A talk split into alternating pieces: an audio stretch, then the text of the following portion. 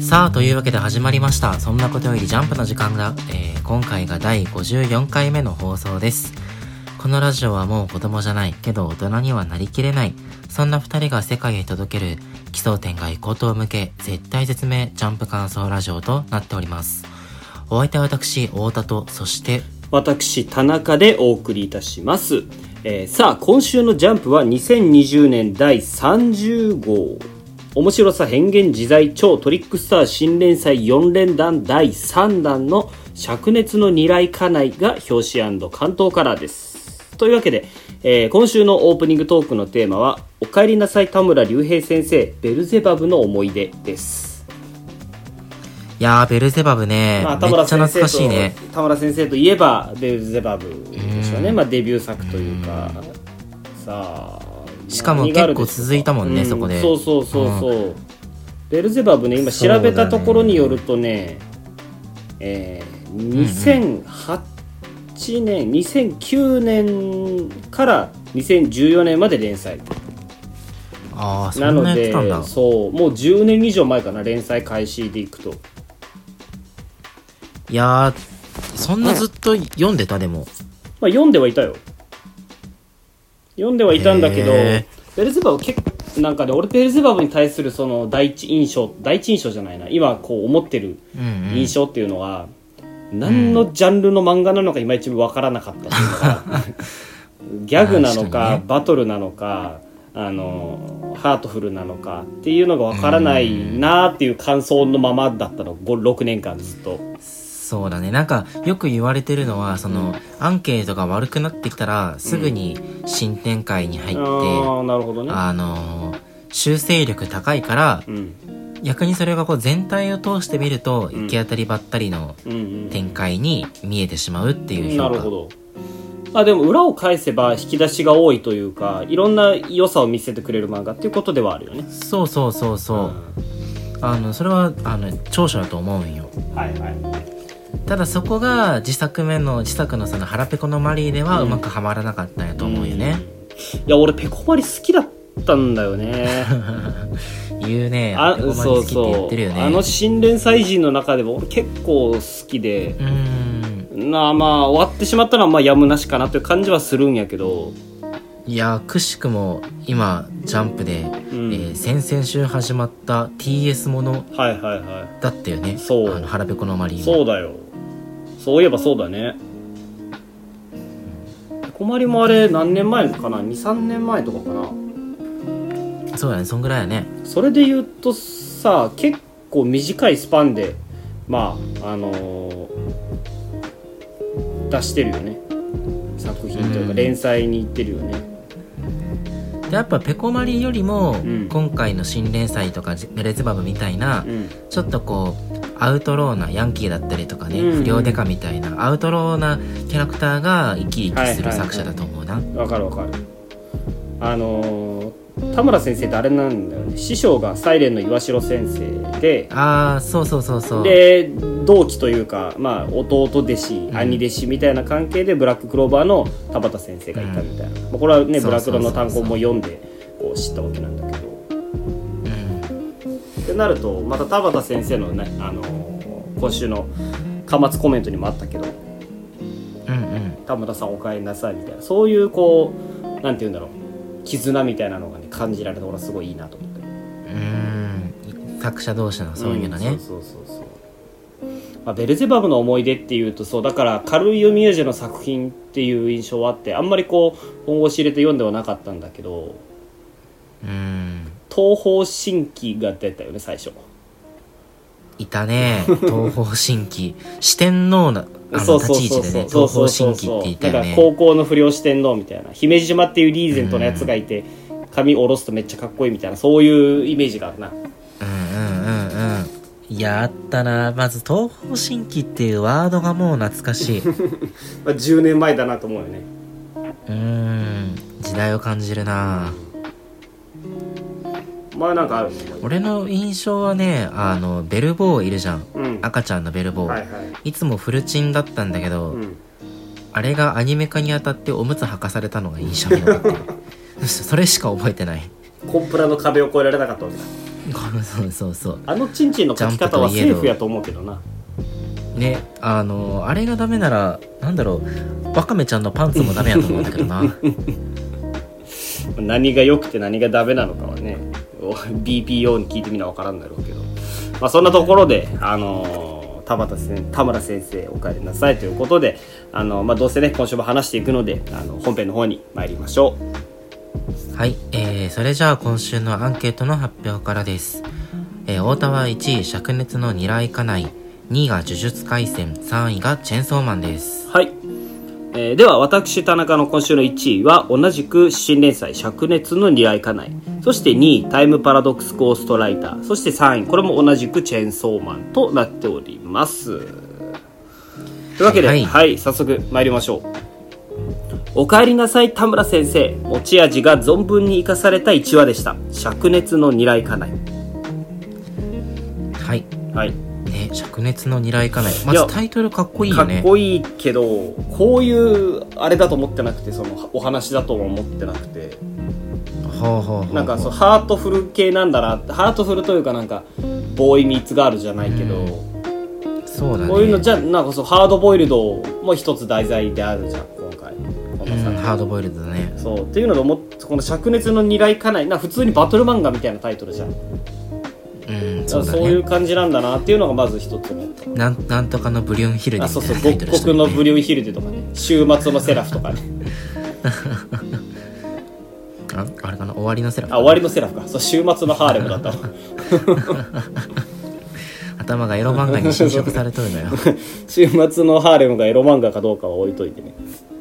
いやそうそうでもね俺すこれすごい好きでわかるわかる、うんめっちゃ完成度高くないなんか久しぶりに1話読んでおおっていうのが来たなっていう感じいいようねんまあ何がいいかっていうと、うんキャラクターいいよねいいていうか絵うまくなってるよねやっぱ、うまいうまいうまい女の子がもともと可愛かったじゃんそのベレウゼバブでいうとうんうんうヒんヒルダとかさ可愛かったんだけどなんかさらに可愛くなったなと思ってうん今週もねその同僚のヒロインと、うんあとマスコット的な、うんうんうんあの幼女が出てくるんだけど、うんどっちも可愛いよねねいやキャラクターに魅力あるなと思ってうんしなんといっても主人公とイルカでしょいやこのイルカびっくりしたねあねの予告にもあのー表紙にも関東からにも出てこないから全く出てなくそうていやなんかー完全に同じ気持ちになったもんねその登場人物とイルカなのうんうんうんっていうそのイルカに育てられた少女っていうのがあってさそのイルカに育てられたとしか思えないのっていうのが不敬さに言ってたじゃんヒロインのうんでそれがそのなんか例えば魚と喋れるとかさそういう少女の方にフィーチャリングされた意味でのイルカに育てられたとしか思えないだと思って読んでたら本当に親がイルカだったっていうそうそうそうそいやうーこれちょっと意外だった最初このイルカに育てられてるって見た時ね、そういうイルカ能力を使う女の子なのかなそうっそうそうそうてそうミスリードだよねうんこれはどう ただそれ見進めてみたらどう考えてもイルカに育てられてる少女だよねほんまにそうなんよね本当にそういやーしでそのねイルカのキャラがまたいいんだよねいいねこいつもハードボイルドそのまま、そのままででなんかし主人公と2人似た者同士じゃんうんうんうん内面どっちもハードボイルドでうんねそうだねだからこの2人のあの拳銃構えるシーンとかめちゃくちゃ良くて、うんここめっちゃかっこいいねこの見開きあのこれからもどんどんこの2人の掛け合い読んでいきたいなって思う1話やった、うんそのあれだよね1話を通して何もわからないとこは明らかになってないよねあーそうだねそのイルカにあのそもそも信仰宗教が何なのかとかこのイルカは何なのかとか、イルカに育てられたっていうのはどういう意味なのかとかっていうのが全く明かされなくてそれってさその、まあ、見方を変えればさ近年ジャンプで嫌われる展開の遅い話っていう感じじゃんうーんでもそれでそうもだね1話読んでて満足感その消化不良感がないというか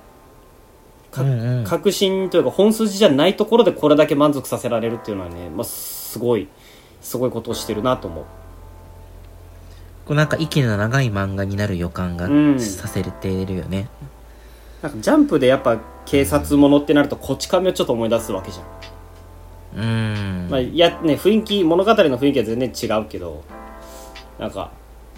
確かに最近警官ものないなと思ってキルコさん以来じゃない、きあキルコさんあったなう確かにそれ以来かこれでもかなりパワーある漫画始まったよねんいやそういくらでも展開できそうだよねうーんまだだってもうそもそもイルカと刑事絡めていくだけで面白いのに、うんうんそっからさあの女の子のバックグラウンドかなうりん深そうじゃん、そうそうそ教団の教祖として崇められとったとかさ、ううんいやーそこまで描いていったら、ね、全50巻ぐらい書けるんじゃない、いや本当になんかプロットというかさ要素を分解していくともうほほぼベルゼバブじゃん、う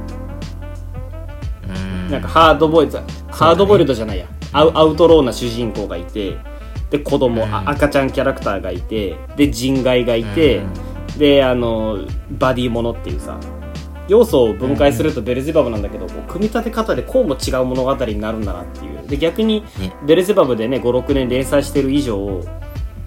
動かし方みたいなものはもうだいぶ分かってるはずだからさそうそうそう自分の得意なフィールドで再構成したかそうらってそめっうそうそう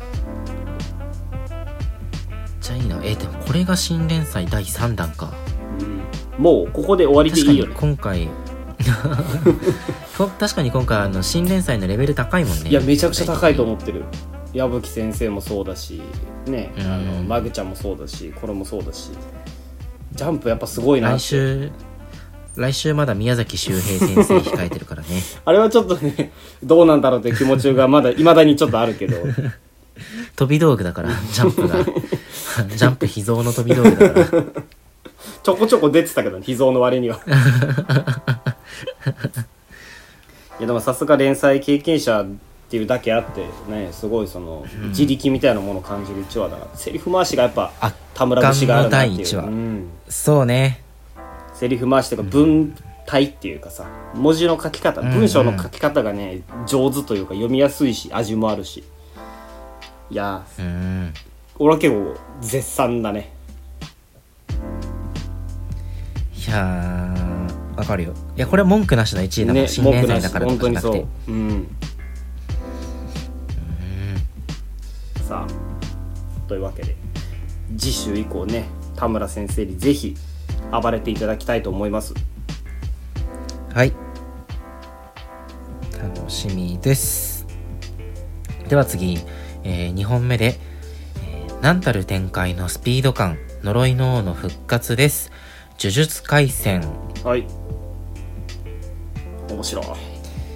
いいやー今週またすごいこのスピード感びっくりした、いや面白いね今日俺散髪しに行ってきてさはいはいはでい俺をいつもねもう何年も髪切ってくれてる美容師の先生先生じゃないな美容師さんはあのジャンプ好きなんだけど、まあ、全部は読んでない派なのようんうんうんうんでそのまあ髪切ってもらいながらさその田中君最近ジャンプで何がいいのって聞かれて、いや圧倒的に呪術廻戦ですねって俺は答えたぐらい好きなんだけど、いやーわかるよ進めたくなる漫画で絶対読んでくれってやっぱ序盤のあれでちょっと離れちゃったみたいに言っててさ「いやもったいないですよ今めちゃくちゃ面白いんで」っていう話はしててやっぱ面白いなと思った今週も、あのやっぱ少なあのあ威圧感すごいよねなんか見た目ほぼ虎杖なのにやっぱ少なだなって思うのすごくないここ描き方うんがす圧あって漫画家ってやっぱすごいんやなって思うし、何よりさあのスクナが復活したことをさあのジョーゴのおもむろに上げた腕がぶち切られてるのでこう表現するの、うん予感させるのすすごくうまくこれすごいね完全に我々の意識の外から、まあ、ジョーもちろんジョーゴの意識の外からこうやられてるっていうねこの場にいる誰もが認識することができないぐらい圧倒的な力が今目を覚ましたんだっていうのをうまーくそう表現してるよね。ちっちゃい駒なのもいいよね普つい流れで読んじゃうかうんら、うんうんページを見た時にねそうそういやうまいないやこのみ次のページのあの時計っていう大駒との緩急のつけ方うまいようねんうまいいやしかしそれにしてもあのースクナが傍若無人というかうんこいつだってさあのー復活させてもらって、そうだね俺に話があるんだろうって指一本分くらいは聞いてやるっつってんじゃん、だから聞いてやるって言われたからあのミミコとナナコは、うんうんあの偽ゲトを殺してくださいってお願いしてるのに、しかもあのおまけまでつけてもう一本指の場所を教えますって言ってるのにさ、これで殺されるのかわいそうじゃない もうもうね泥口が言うとお前が言うたんやろって言いたくな るよたかが指の 聞12い本てやるでっっててそうそう 聞いてやるって何やったんやろこれあの リッスンするみたいな意味だったの かなあの指図をするなっていうお願いを聞いてやるっていう本当にきああのあれ小学生がこれあげるって言ってちょうだいって言ったら「はいあげた」って手あげるみたいなそういう感じでしょそうそうそうそうそうそうこいつあタカが指の12本で俺に指図できると思ったかあの 顔がなお前が言うたんやろでまあミミミミちゃんナナちゃん死んじゃうんだけどね、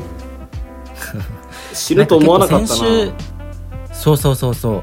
あの先先週ぐらいかな、うん先週かな結構あの呪術呪術高専の身内もさうんボコボコやられちゃったじゃんそうだね先輩だったり先生だったりね、ななみんとかねうんうんでそれ見ててでも言うてなんだかんだ生きてるでしょうってうん思ってたの、うん上後にボコボコされてなんだかんで生きてるでしょって思ったんだけど今週のこれ見てたらもしかしてあいつらもワンチャン死んでるなってもう終わりよ誰がミミコとナナコあの読み切り時代から、ねあのー登場してたキャラをこんなにあっさり殺すってことは、本当にあそうのー先週までの彼らもやられてるかもしれんって思ってしまうよね。うんサイコロにするのエグすぎるようーんなんだっけスクナの術式が切断だっけ確か。まあそうねなんか含ま水切るみたいなスライスするみたいな感じだよだからこういうは破壊方法になるんだろうねサイコロステーキじゃん術式かどうかもわからんけどねあれはあそっか術式かもわかあんのない一応その最初の特急を倒した時に出した福間水氏、あれ自体は術式をこう付与されてないらしいからあそうなんだそうそうそうただ見た目かっこいいだけまあ領域ではあるけど術式を付与された領域じゃない、うん、へえまあ確かに展開してなかったもんねいうんなるほどうやでも不損だよね少なはかーんっこいいなやっぱ圧倒的に強いんだなって思うよね、うん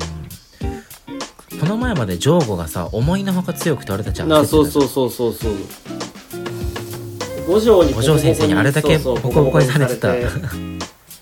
れてジョーゴが意外とお前あの少なくともダゴンよりは強いんかいっていうところでまたさらにボコボコにされてなんかかわいそうよねジョーゴさんいやーもう結局その強さの強さが流動的じゃないのがさうんあのこの漫画において信頼度を置け置い置けるよね、やっぱ意外とご都合主義が全くないというかちゃんとねミミコたちも死ぬわけだし、うんうん結構こういう意外と詰めてる感じの漫画ってがバかったりするじゃん意外とうーんでもあんまりそういうの感じないというかちゃんと死ぬべき時に死ぬべき人が死んでるというのは効果を持てるよねただまあこれ言ってるけどジョーゴがあの少なに一発入れることはまずないやろいやだって一発入れたらね下についてしまうわけだからそう仮にね仮に一発入ったとしてもねあの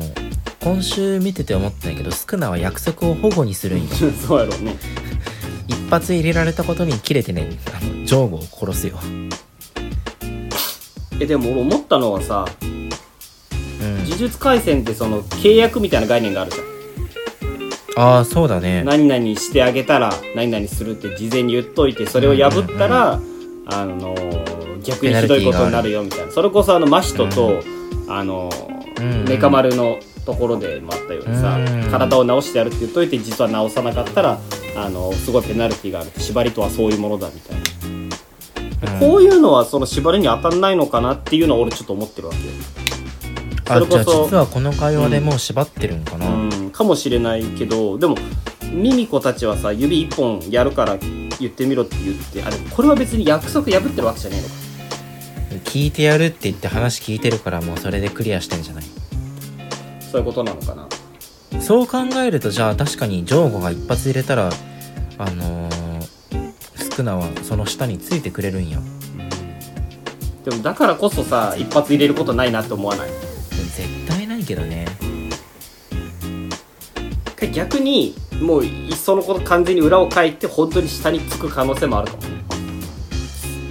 うんいやつくんかなついたとしたらさあの唯一生き残らせてもらえる一人って誰だと思ういやそんな伏黒やろ伏黒めぐみ伏黒めぐみああさ伏黒だよねやっぱ伏い黒や一もと択だもよねとそう伏黒のあの領域じゃないや術式に興味は示してるじゃん少なくうんうんうんだからまあそれはそうなんだろうなと思うけどねまあおそらくそうなるよねさあというわけで次の、えー作品に参りましょうまたもや意外な展開ですが世間の評価なんて我々は気にしませんタイムパラドックスゴーストライターです今週良かったよタイムパラドックスゴーストライター俺もね全然俺そもそも世間で言われてるほど嫌いじゃないんだよねこの作品うんまあ、好きなものは好きと言っていきたい気持ちではあるんだけどまあ世間がどこを指すのかは置いといて、うんアンケートは悪くなさそうだようんそうだね一回りしてねまあ上の方にはいるこから、のね、順番なわけやから、うん森キングとかと比べてちょっと高いわけだからね、うんボーンコレクションと比べてそうだねまあでもうんいや意外な展開だったねあこっちに舵切毛るんだ色っていう変のわがったねそう、うん俺はどっちかというと今まバではクマン的な漫画だと思ってたのよそうそうそうそう今まではそういうあのーオリジナルに対してどう偽物が追いつくのかみたいな話だったじゃんね、そうそうそうそうでそれが一気にこうサスペンスの方にこう舵を切ったというかうんうんまあ、俺はすごい展開自体は好みでこのたまにジャンプにこの不法というか読者の皆様へのお知らせのページあるじゃあるあるあんる作者急病により一周救済です、うんまたはがきには作ア者ンケート載ってるけどみたいなそうそうそうそうそうあとなんか作者逮捕されてとかねそうシワブーのやつ ねとかあるけどこれをそのままこうパンと見せるみたいな演出と俺は結構好きなの、あうんああるあると思いながら、なんか見慣れてるだけに絶望感がわかるよねそうそうそうそうえそうなんだああいうのいつき死ぬんだって俺も思っちゃったからそうそうそうそういやーしかも主人公からしたらその愛のいつきがを知ってるだけによりねうんそうだね取り乱してしまうわけよね目の前のあの女子高生が死んでしまうんだっていううーん思ってしまうわけなんだけどだからでもやっぱね第1話でも言ったけどこう主竹じゃねえかっていうのがね俺の中にどうしてもあっ てうーん下着もまさにでも女の子の死をそうあの防ぐための話なんでしょそうそうそうそうそうヒロインが死んでしまう未来を変えるためにあの、まあ、タイムパラドックスというかタイムリープをして救うみたいなそういう話なんだけどうん電子レンジをモチーフにして女の子の死を防ぐという言われるともうどうしても俺は主竹を思い出してしまうんだよね、うーんまあ、側が違うからまあ、そうだね本質ではないんだけどねそこが逆にそこがそのモチーフなのかもよ狙っまたあモまチあーフなまあのかまもあよ、、まあ、確実にこれで主竹知らんとは言わせんから じゃあそれはそれなりに面白い作品書いてねっていう感じではあるんだけどね俺はうんなんかでも漫画を描いて愛のいつきの未来は確かに変わってうんで描き続けることで、えー愛のいつきのその分岐した世界線が死ぬ世界線と交ら交わらないようにするってことうーんとそういうことではないどうなんだろうね元の世界線と同じように10年後死ぬのかそれとも先に佐々木くんがホワイトナイト書いたことに書いてしまったことによってその未来が分岐して10年後死なない未来の世界線に行ったのかまだわかんないけどうんもしそうだとしたら愛野さんが死ぬっていう未来を変えるためにそのために未来のジャンプが俺の元に来ていたのだからこの不法のあのこれを不法のページを見せるために送ってきたんじゃないかみたいなそういう推察をすり込ましてるわけよね。で最後のそのガッツみたいなメッセージであのただまだ結局死の源流は消滅してないのでこれからホワイトナイトを継続させて世界線を分岐させていってくださいねっていうメッセージなんじゃないの最後。うーんなるほどねそうねただあとね俺もう一個ね気になっててねこれずっと序盤から思ってたんだけどうんあのペンネーム愛のいつきカタカナじゃんうん本当に愛のいつきいなやのかなそうってそれは俺も思うよ、うん、俺は我々が見てるあの、ね引きこもり女子高生の愛のいつきじゃない可能性はあるよねなくて例えばこう佐々木哲平がうん「ペンネームとして愛のいつき」っていうペンネームを使ってるとか、そういうこと考えられるじゃんうんでもだとしたらこの不法のこれを送ってきてるのは誰なんだっていう話だよねそうだねでそこが今の女子高生愛のいつきだったらちょっと熱いなとは思うんだけど、なるほどねうん、えなるほどねああなるほどね愛のいつきを救えっていうのがうん、未来の愛のいつきからのメッセージそうそう愛のいつき意味としてはかっこ佐々木哲平を救えそうそうそうそうあそういうーのだとなるほど、まあうまくそのミスリードのさせ方としてはうまいしなんかペンネームっていうシステムをうまく使えてるなっていうのはそれそうですごい思ううん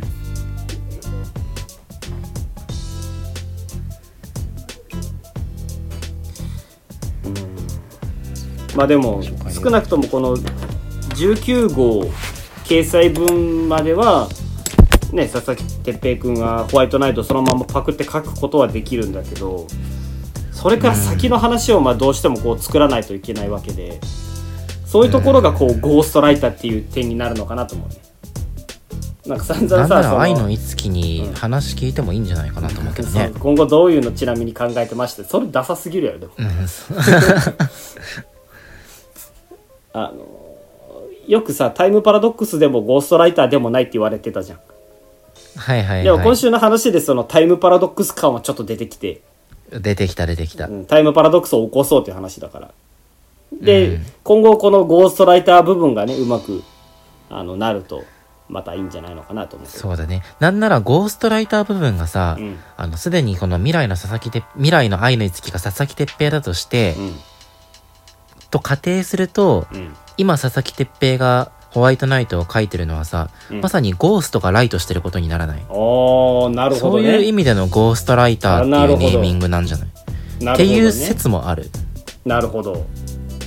幽霊が書いてると未来の佐々そうそうそうそう未来から見たら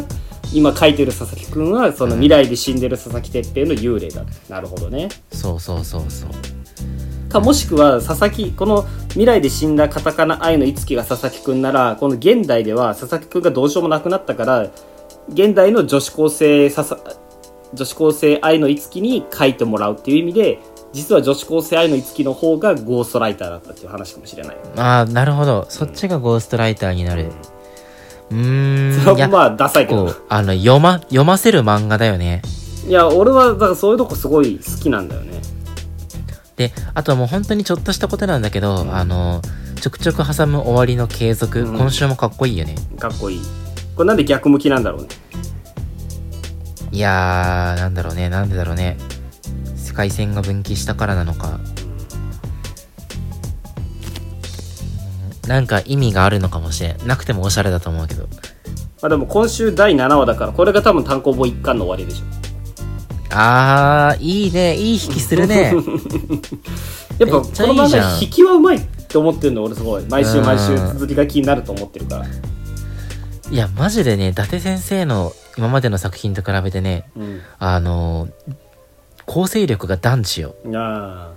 ーもう原作ついてるっていうのはもちろんあるるけど伊達先生作品で見た時にほどねそりゃそうだあねのもうはっきり言ってストーリーがめちゃくちゃ面白い、うん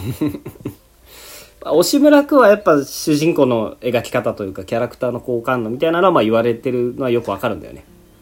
そのうん好感が持てないとまあ確かにそうだろうと思うけど、俺はそういう悪いとこばっか見るのもね、まあ、俺ら結構悪いとこばっか見ちゃう方だけどあんまり ね好きな漫画だからっていうのもあるけどあんまりこうそこに、ね、重箱の隅をつつくじゃないけどやっぱ本筋はタイムパラドックスでありゴーストライターの部分だからさうんうんそこをね、そう良さを読んでほしいなっていうのはすごく思うねいやーねまあでも未来へ進むための物語来るはずのなかった明日へ進むための物語ってまあ非常にね来週以降ひ楽しみになる引きで佐々木君はいつか電子レンジ周りを掃除する日は来るのかという気持ちもするけどこれあの敷金すごいことになりそうだねまあむしろプラスで取られてもおかしくないぐらいな佐々木君もう今大人気作家だからお金たくさんあるんじゃないあ そうかそうか敷金を返すために漫画描く話になるかもしれないはいいうねそういう感じでぜひ来週も読んでいきましょはいあラスト俺かう、うん、じゃあラストで、えー少年誌でこんなのありですかまさに悪魔的所業です。チェーンソーマン。はい面白いねチ俺ェーがンソーマンそもうそうねえ俺が今日散髪してもらった美容師の人はチェーンソーマンすごい好きなのあ本当見た今週のチェーンソーマンって言われて見ました見ましたって話したんだけどだいやすごいもう衝撃展開とはまさにこのことみたいないやーほんとねなんかあの今週なんでか知らんけど土曜日更新やってんやジャンプなんでなんだろうね俺もよく分かってないんだけどで日付変わった瞬間本当にジャンプ更新されてることも知らずにツイッターをうんあ開ーいたそうそうそうそうわかるわかるりトレンドさマジマキマさんマキマさんみたいなチェーンソーマンマキどマんさだんけチェーンソーマン受けてんのよでも読んでみたらその理由も納得なのよね、うんそりゃマキマさんってつぶやきたくなるわとやっぱりマキマさんは悪魔でしたっていう話だったねまずいやーねー本当に悪魔やったんか物理学の悪魔じゃなかったね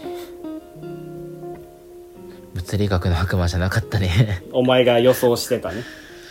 うん全然違ったな支配の悪魔でしたうんまあそう言われてみるとね人間の長い歴史の中でこう支配というもの支配構造っていうのが恐れられてきたのは、まあ、まさに人間だからっていうところだろうからそれはまあ強いだろうなと思うね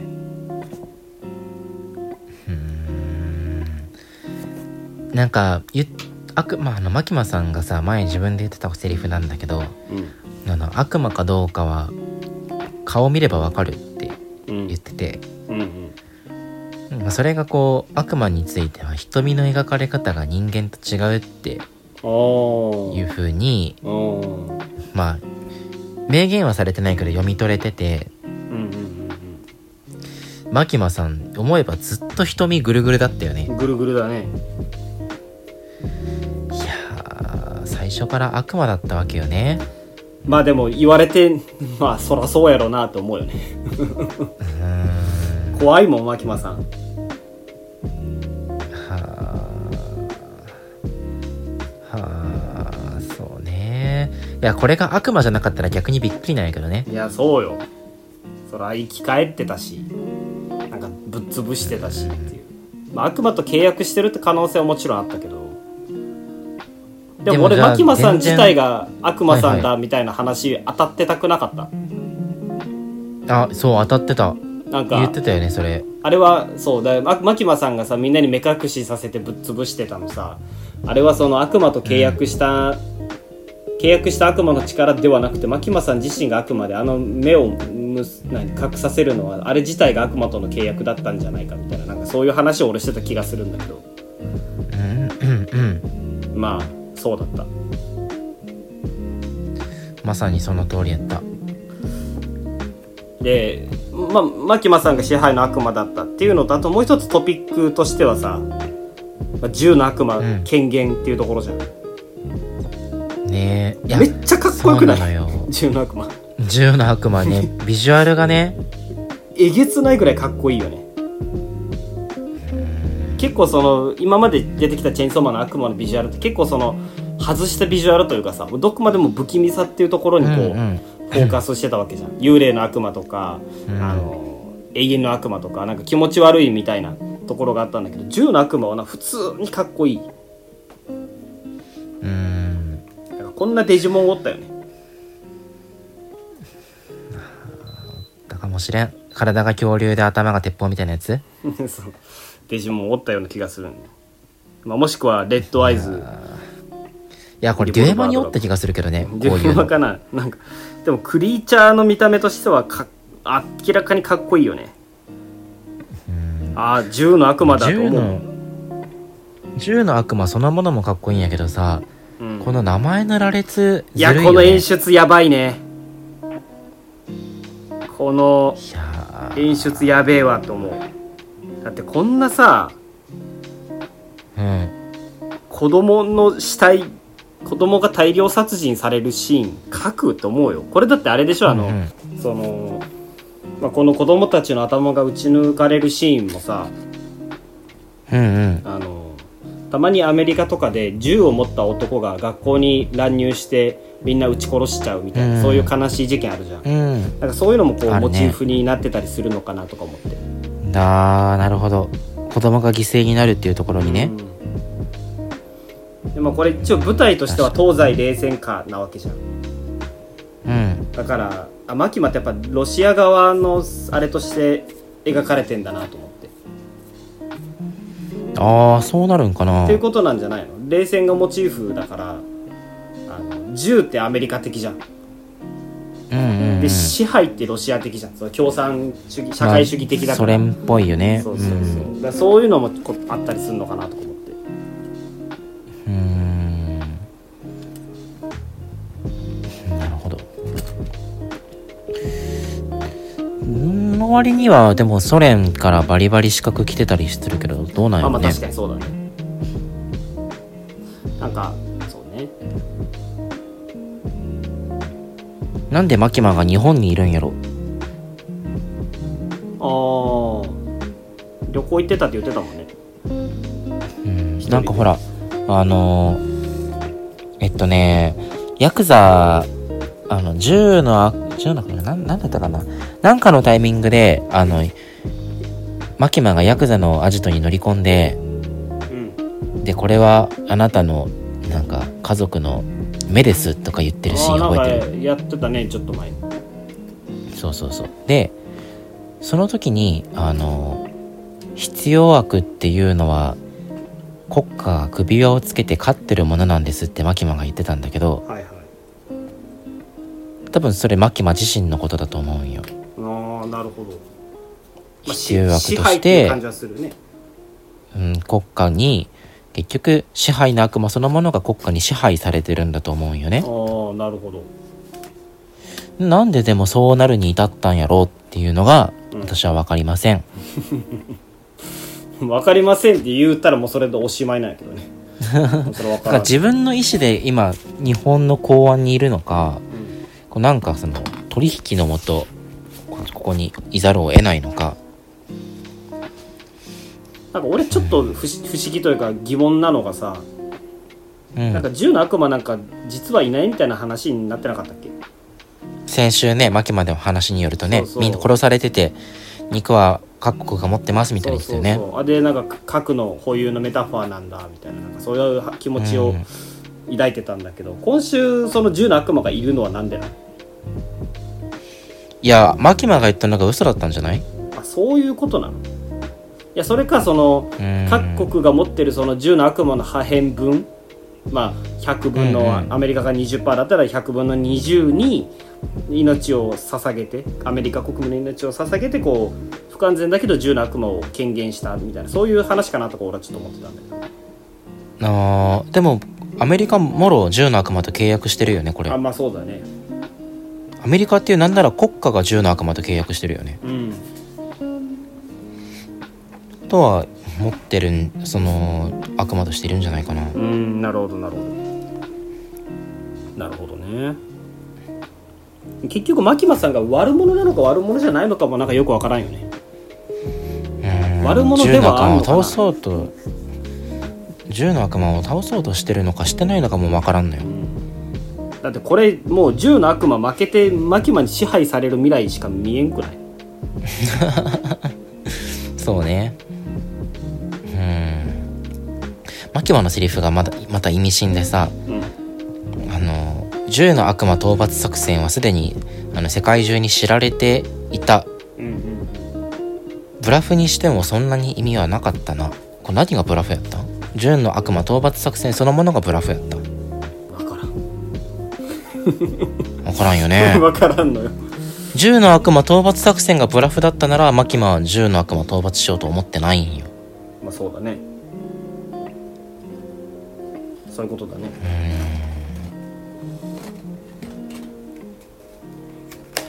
分からんな描かれなすぎてまだあとねこれ全然あれなんだけど話の本筋ではないんだけどうんあの自由の国アメリカが銃の悪魔飼ってるの言葉遊びっぽくて好きあなるほど自由と銃ってことそうそうそうそあーうなるほどねその観点からいくとさこの銃の悪魔を実は自由の悪魔なんだみたいな感じでもなんないあ支配の悪魔と対になってる自由の悪そ魔うそうで銃を持つことによって各々が武力を持ちアメリカ国民ねみんな確かにみんなが銃持てるから、みんなのパワーバランスが一緒になってそれこそが自由なんだみたいな全米ライライフル協会の言い草みたいなさそういうなるほどね感じかなともちょっと思って、あじゃあこれ自由それでもしっくりくるね構成として自由の悪魔 VS 銃あの支配の悪魔ってそうそうまあでもアメリカだから自由の国アメリカが持ってる銃の悪魔いやまあそれも綺麗だけどねそうやっぱ支配の悪魔っていうその概念との対立としてはこれ以上ないんじゃないかなと思うよアメリカ VS アメリカってならもう僕はもうそんなことよりジャンプの時間だの、えー総意として、うんえー、マキマ自由の悪魔 VS、えー支配の悪魔っていう構図です今週は言い切ったねさっきまでわからんわからん言うてたまあまあそういうことかなまあ子供がこんなに死んで死んだ子供の名前書き連ねるみたいないやー演出してねいいんだって思ったしねこれねダメだよこれんな人ねほんとせめてもの配慮で下の名前カタカナになってるけどこれあのの野田悟先生がいるんだよあ野田聡先生ってなんだっけゴールデンゴーカルムデンイカムイの人名前がある野田の野田悟っていう名前がねなんか仲いいんかななんか良くなくてこんなことしてたらえげつなすぎるやろなんかチェーンソーマンでもジャンプでやっていいギリギリをね探り続けてる感はあるから なるねほどなるほどいつか怒られるのを待ってるんじゃない かなあとね今週ねどっかにねあのファイヤーパンチの主人公もいるのどこだったかほんとアグニなアグニがねなんかアメリカのシーンだどこだったかなあそうそうこの銃の悪魔へアメリカ国民の寿命寿命を1年与えるっていう言ってるページうんあうるじゃん、んここのさ右側のなんかタイムズスクエアみたいな写真写真とかね、うんうんコマがあってその右側右上のさビルの看板にあほんとだアグニーのファイヤーパンチだこれはねへえ気づかなかったこれそのあれだねファンサービスだねそういう人間の心もあったうらんしいうんうん達樹先生たつき先生にはねさまあそんなところでファイヤーパンチじゃないやチェーンソーマンまたますます目の離せない展開に、まあ、もう終わりが近づいてる感もちょっとあるけどチあェーンソーマンなんか10巻ぐらいで終わりそうな感じするしねうんそうねやりきってくれそうだもんねそんなところでまた注目していきましょはいうはいというわけで今週4作品お話ししてまいりましたがなんかあるでしょうか今週のジャンプニュースエンディング今です週けどのジャンプいやーもう今週のジャンプめちゃくちゃ面白かったよね 濃い週だったねもう全部面白か全った部もん面白かったヒロアカも配給もいいしマグちゃヒんもロアカ良かった配給良かった、マグちゃん良かったアクタもいいし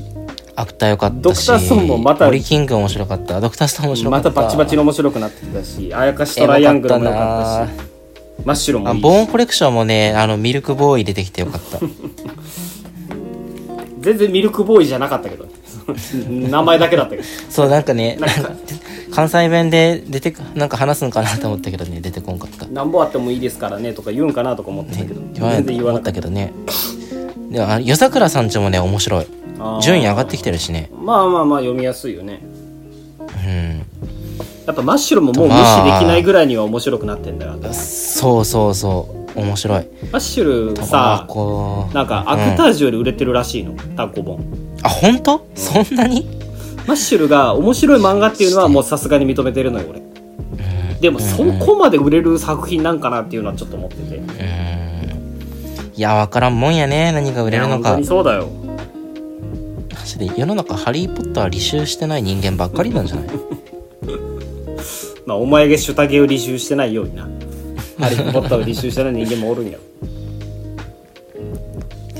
じゃあねで面白い漫画は数あれど一番面白い、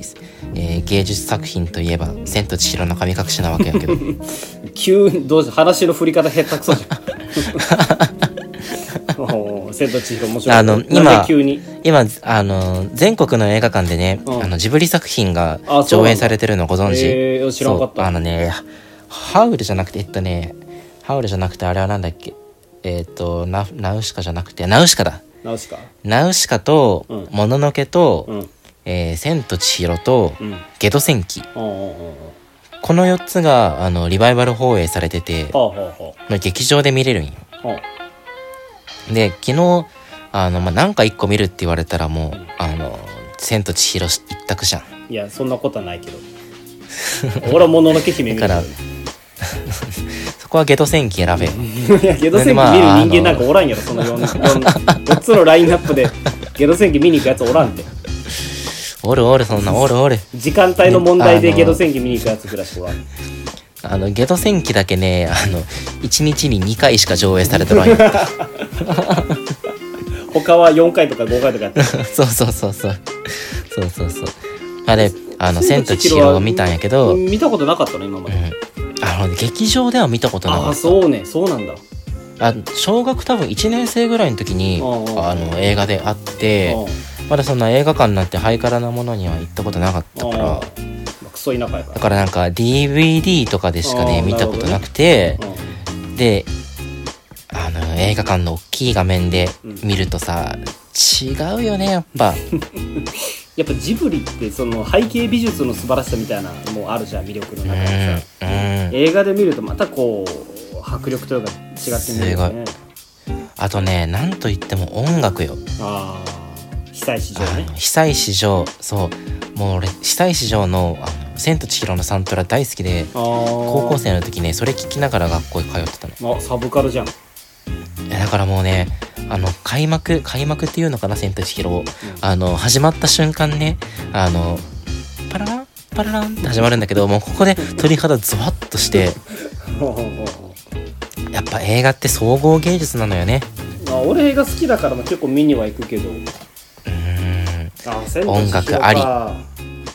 いやでも俺もののけ姫見るなその中だったらあーもののけもののけもいいよ破壊力あるよ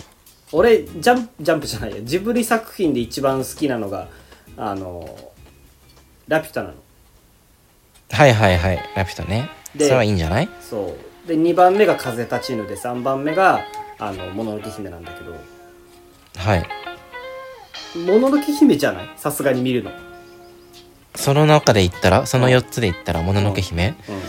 あもののけ姫見たことある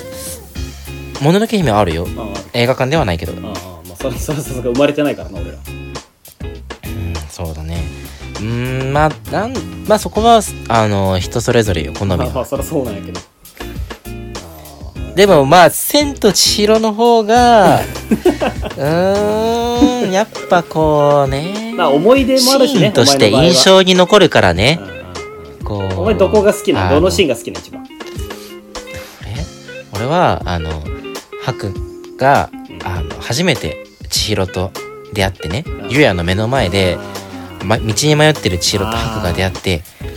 ここに来てはいけないって言うじゃん言うんだけどその後あの橋橋の川の向こうに渡りなさいうんうんここは私が時間を稼ぐって言って、あのゆやの方にあのふーってしてあの花びら出すしああーある そこなんだれ何してるかわからんけどねかっこいいのよあれで何が稼げるんかわからんけどかっこいいでもそういうもんじゃん、うあの世界ってまあそうだね、うん、理屈じゃないからねわかるわかるいや物語全体通して理屈じゃないのよあのなんでお父さんとお母さんがここにいないと分かったのかとか、うんあのなんでこんな神様がたくさん来るのかとか、もう全然理屈じゃない全部話すストーリー全体が理屈じゃないんだけど、うんそれを端的に表すいいシーンでまあす、そぎ方がうまいっていうのかな全部説明しようとするじゃんやっぱ普通の人ってうんうんうんで俺たち結構そういう物語好きじゃんうまく練られたさそうだねそうそう、んうん構成力がある作品って好きなんだけどまたジブリというか宮崎駿監督はそういう意味での構成力じゃない構成力みたいなものが抜群だよねそうだねなんかもう本当にうん和風不思議の国のアリスというか考考えれば考えるいだけ無駄なんじゃないかあうのんいろんな俺考察あるじゃんあのあ風俗のモチーあそフうとだねかそれはまあそうだろうねそうあのまあでもそれもじゃあ本当に何から何まで徹底的に風俗なのかって言われるとうんあの棒がさそう手につい男がたたくさんいたり血とをか見せるシーンある、はいはいはいあ棒に見せるシーンあるじゃん、で、あれなんでそんな血を怖がるのかっていうとその千尋は子供であってさあれは所長が来たことによってさこう汚れみたいなうさ、んうんそうはいはいはいいうのを表してるみたいな話聞いたことあって、うんあなるほどねそうそういうの好きじゃん途中お腹痛がるシーンとかあそっうそてうそうそうあれがこう所長が来たのがまあのあでもあぶっちゃ言うみたいなねけそういう読み方キモくないいやそうだからそこそう分かるよあのジブリって さあのどうしても都市伝説みたいなのがついて回るじゃんそうそうそうそいうやでいいんだよ別にいいんだけどさなんかそこばっかだから絶対さ「金曜ロードショー」でジブリやってるとさあの実はさつきとメイは死んでてっていうやつおるじゃんそういそやう無そう粋じゃないってそんな見てパッとうん読み取ったものが正解でいいじゃん自分の中でもって俺はすごい思うんだよね、まあそういう読み方ができるのもまあまあそう名作のそうなあんだよねの宿一つ宿命なのかもしれんけどねじただあの私はそれが正しい見方だとは思ってないからうん見方の一つだとは思うけどち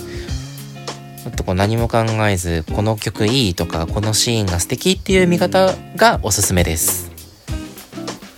まあ、ジブリ名作はいっぱいあれどまだ今ねまた今あの宮崎駿先生も新作書いてるらしいかららしいよねなんか15分だけできたみねたいな、あ ー葬式で流すんかなそれは熱い伏線回収じゃん